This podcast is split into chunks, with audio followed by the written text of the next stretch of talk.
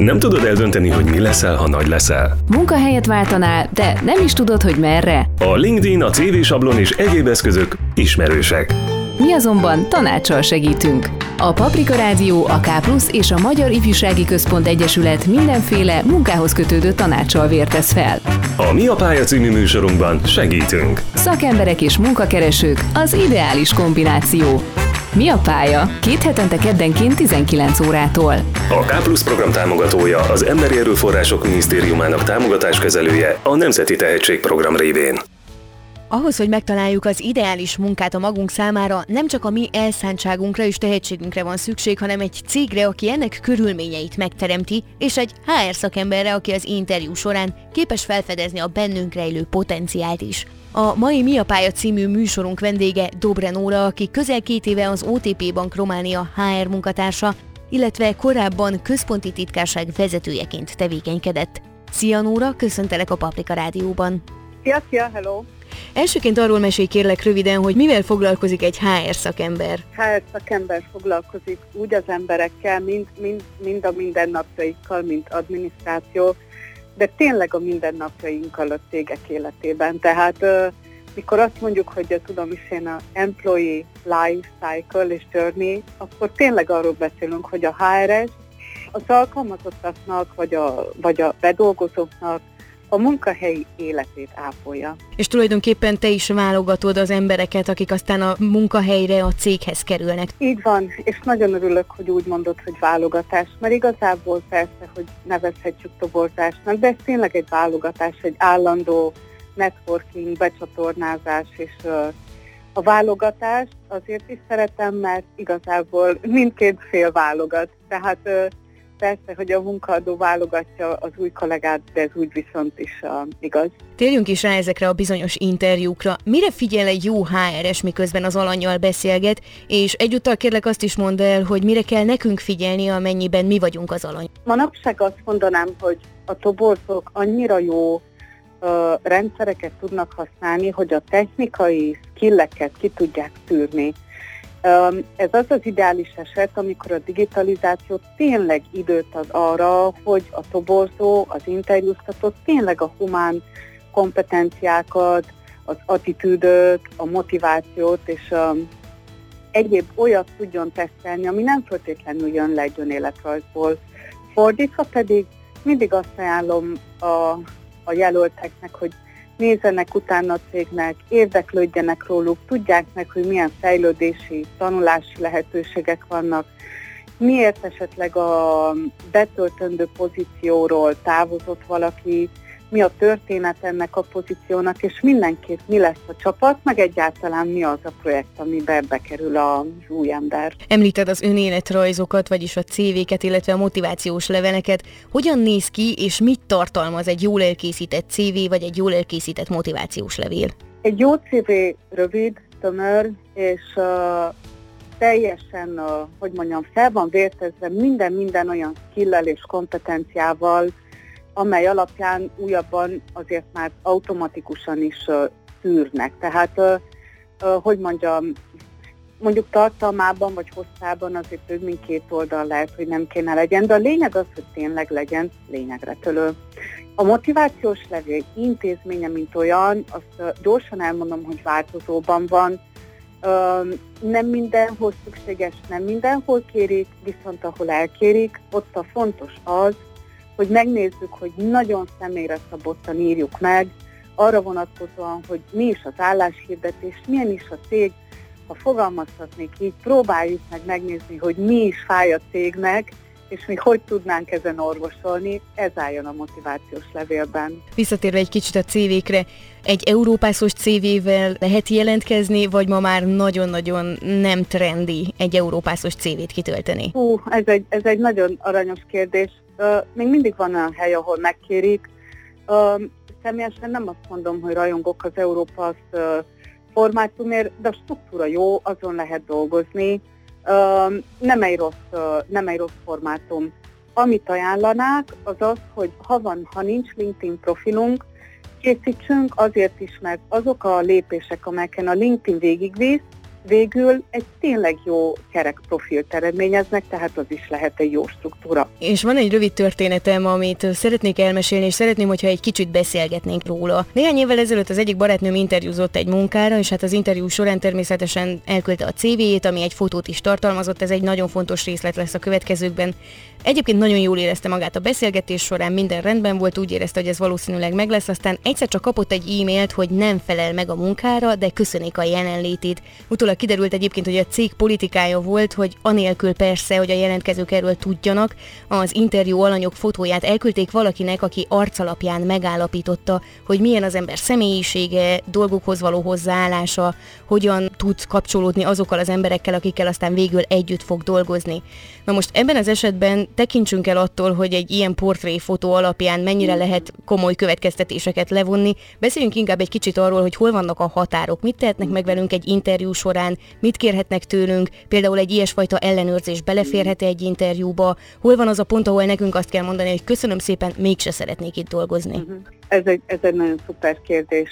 Nagyon sok olyan kérdésben mondhatja azt a jelölt, hogy stop, ezt nem várhatjátok el tőlem, ilyen a fotó, uh, ilyen a szexuális orientáltság, vagy akár uh, az a kérdés, hogy uh, mennyit keresel, vagy mennyit szeretnél keresni, vagy mennyi az aktuális béred, mindezek olyan kérdések, amelyekre simán mondhatja jelölt azt, hogy ez nem a munkadóra tartozik.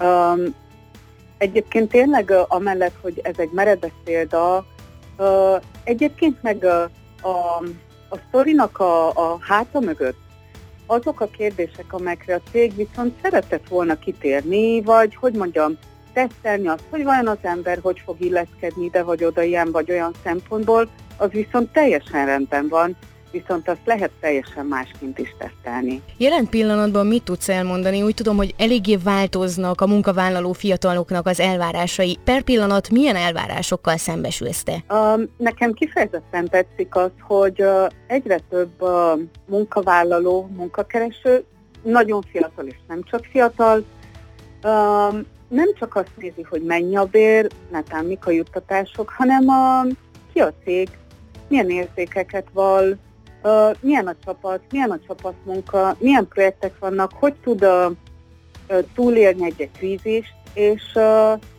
azért mondom ezt, mert igazából annyira um, kiegyensúlyozottá kezd válni a munkaerőpiacon értelemben, hogy azért tudom is én szektoronként a bérek, a juttatások azért eléggé egyformák. És akkor mi marad? Hát az összes többi, és az összes többi mindaz, amiránt egyre inkább érdeklődnek a munkavállalók, és nagyon fontos hozzátenném azt is, hogy nagyon érdekli az embereket, hogy mennyire etikus a cég, mennyire környezetbarát, mennyire vigyáz a a, a, az alkalmazottakra. Tehát uh, lehet, hogy ez toborzói oldalon nagy kihívás megfelelni ilyen elvárásoknak, viszont a munkaetika szempontjából ez egy, ez egy nagyon jó evolúció. Arról beszélünk, hogy milyen elvárásai vannak a munkakeresőknek, a toborzóknak per pillanat milyen elvárásaik vannak a munkavállalókkal szemben? Egyáltalán, hogy legyenek munkavállalók.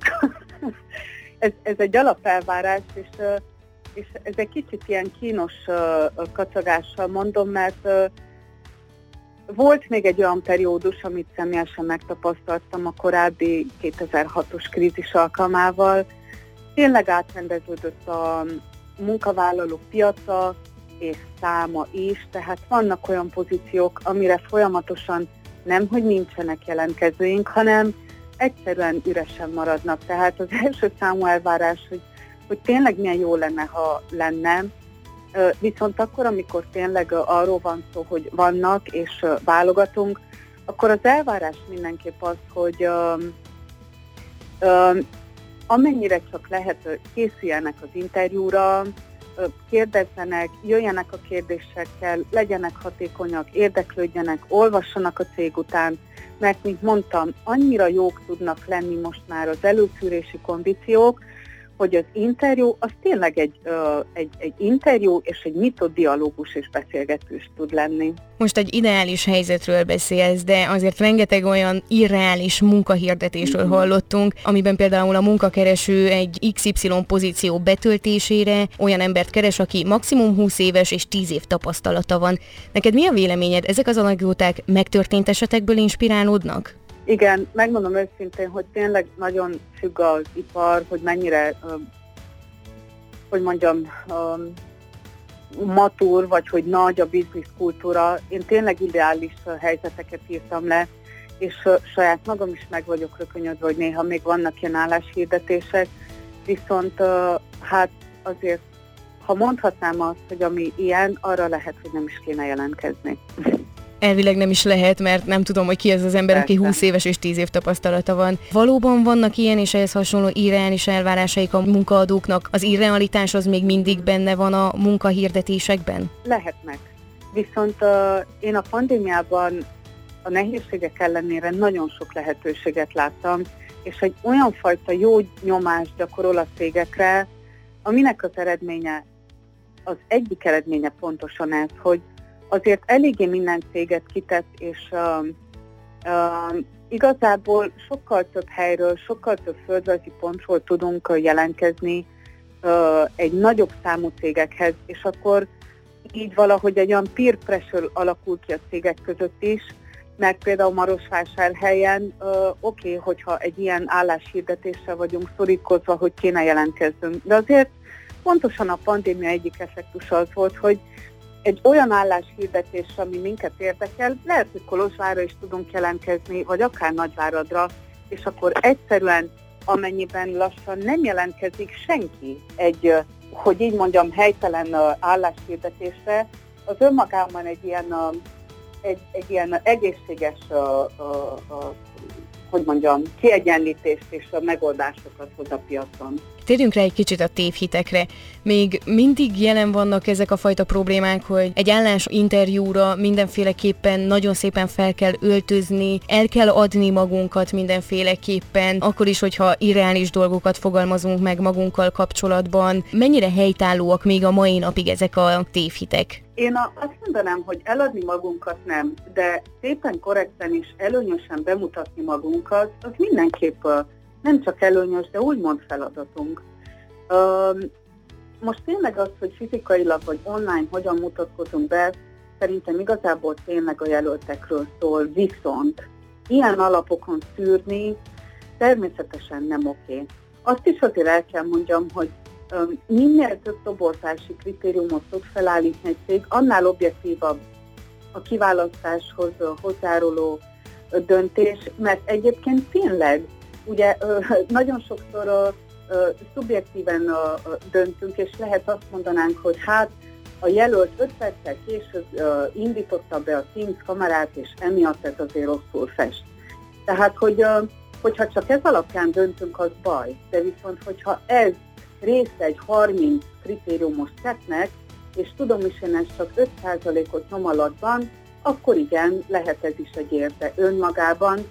Ilyen tévhitek, vagy ilyen um, mitoszok alapján dönteni, kicsit olyan, mint amit az előbb mondtam, a pandémia azért olyan jó egészséges nyomást tesz a cégekre, hogy azért nem nagyon engedi meg magának most már egy cég, hogy ilyen alapokon szűrhessen. Elsősorban olyan emberekről beszéltünk, akik azért már egy ideje munkát keresnek, vagy volt már munkahelyük, és most egy másik állásra szeretnének menni. Beszéljünk egy kicsit a pályakezdőkről is. Beszéltünk arról, hogy milyen elvárásaik vannak per pillanat, de milyen elvárásaik lehetnének, vagy milyen elvárásokat támaszthatnának, amikről hát esetleg nem is tudnak, hogy erre nekik lehetőségük van.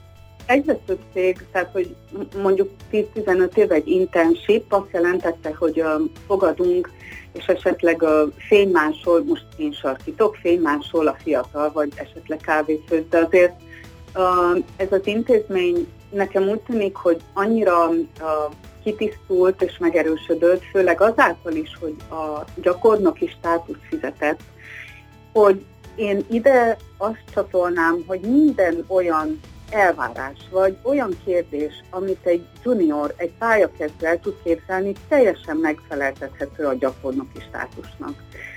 Pénzben, programban, elvárásban a gyakornoki tevékenység az egy teljes munka, tehát semmivel sem kevesebb.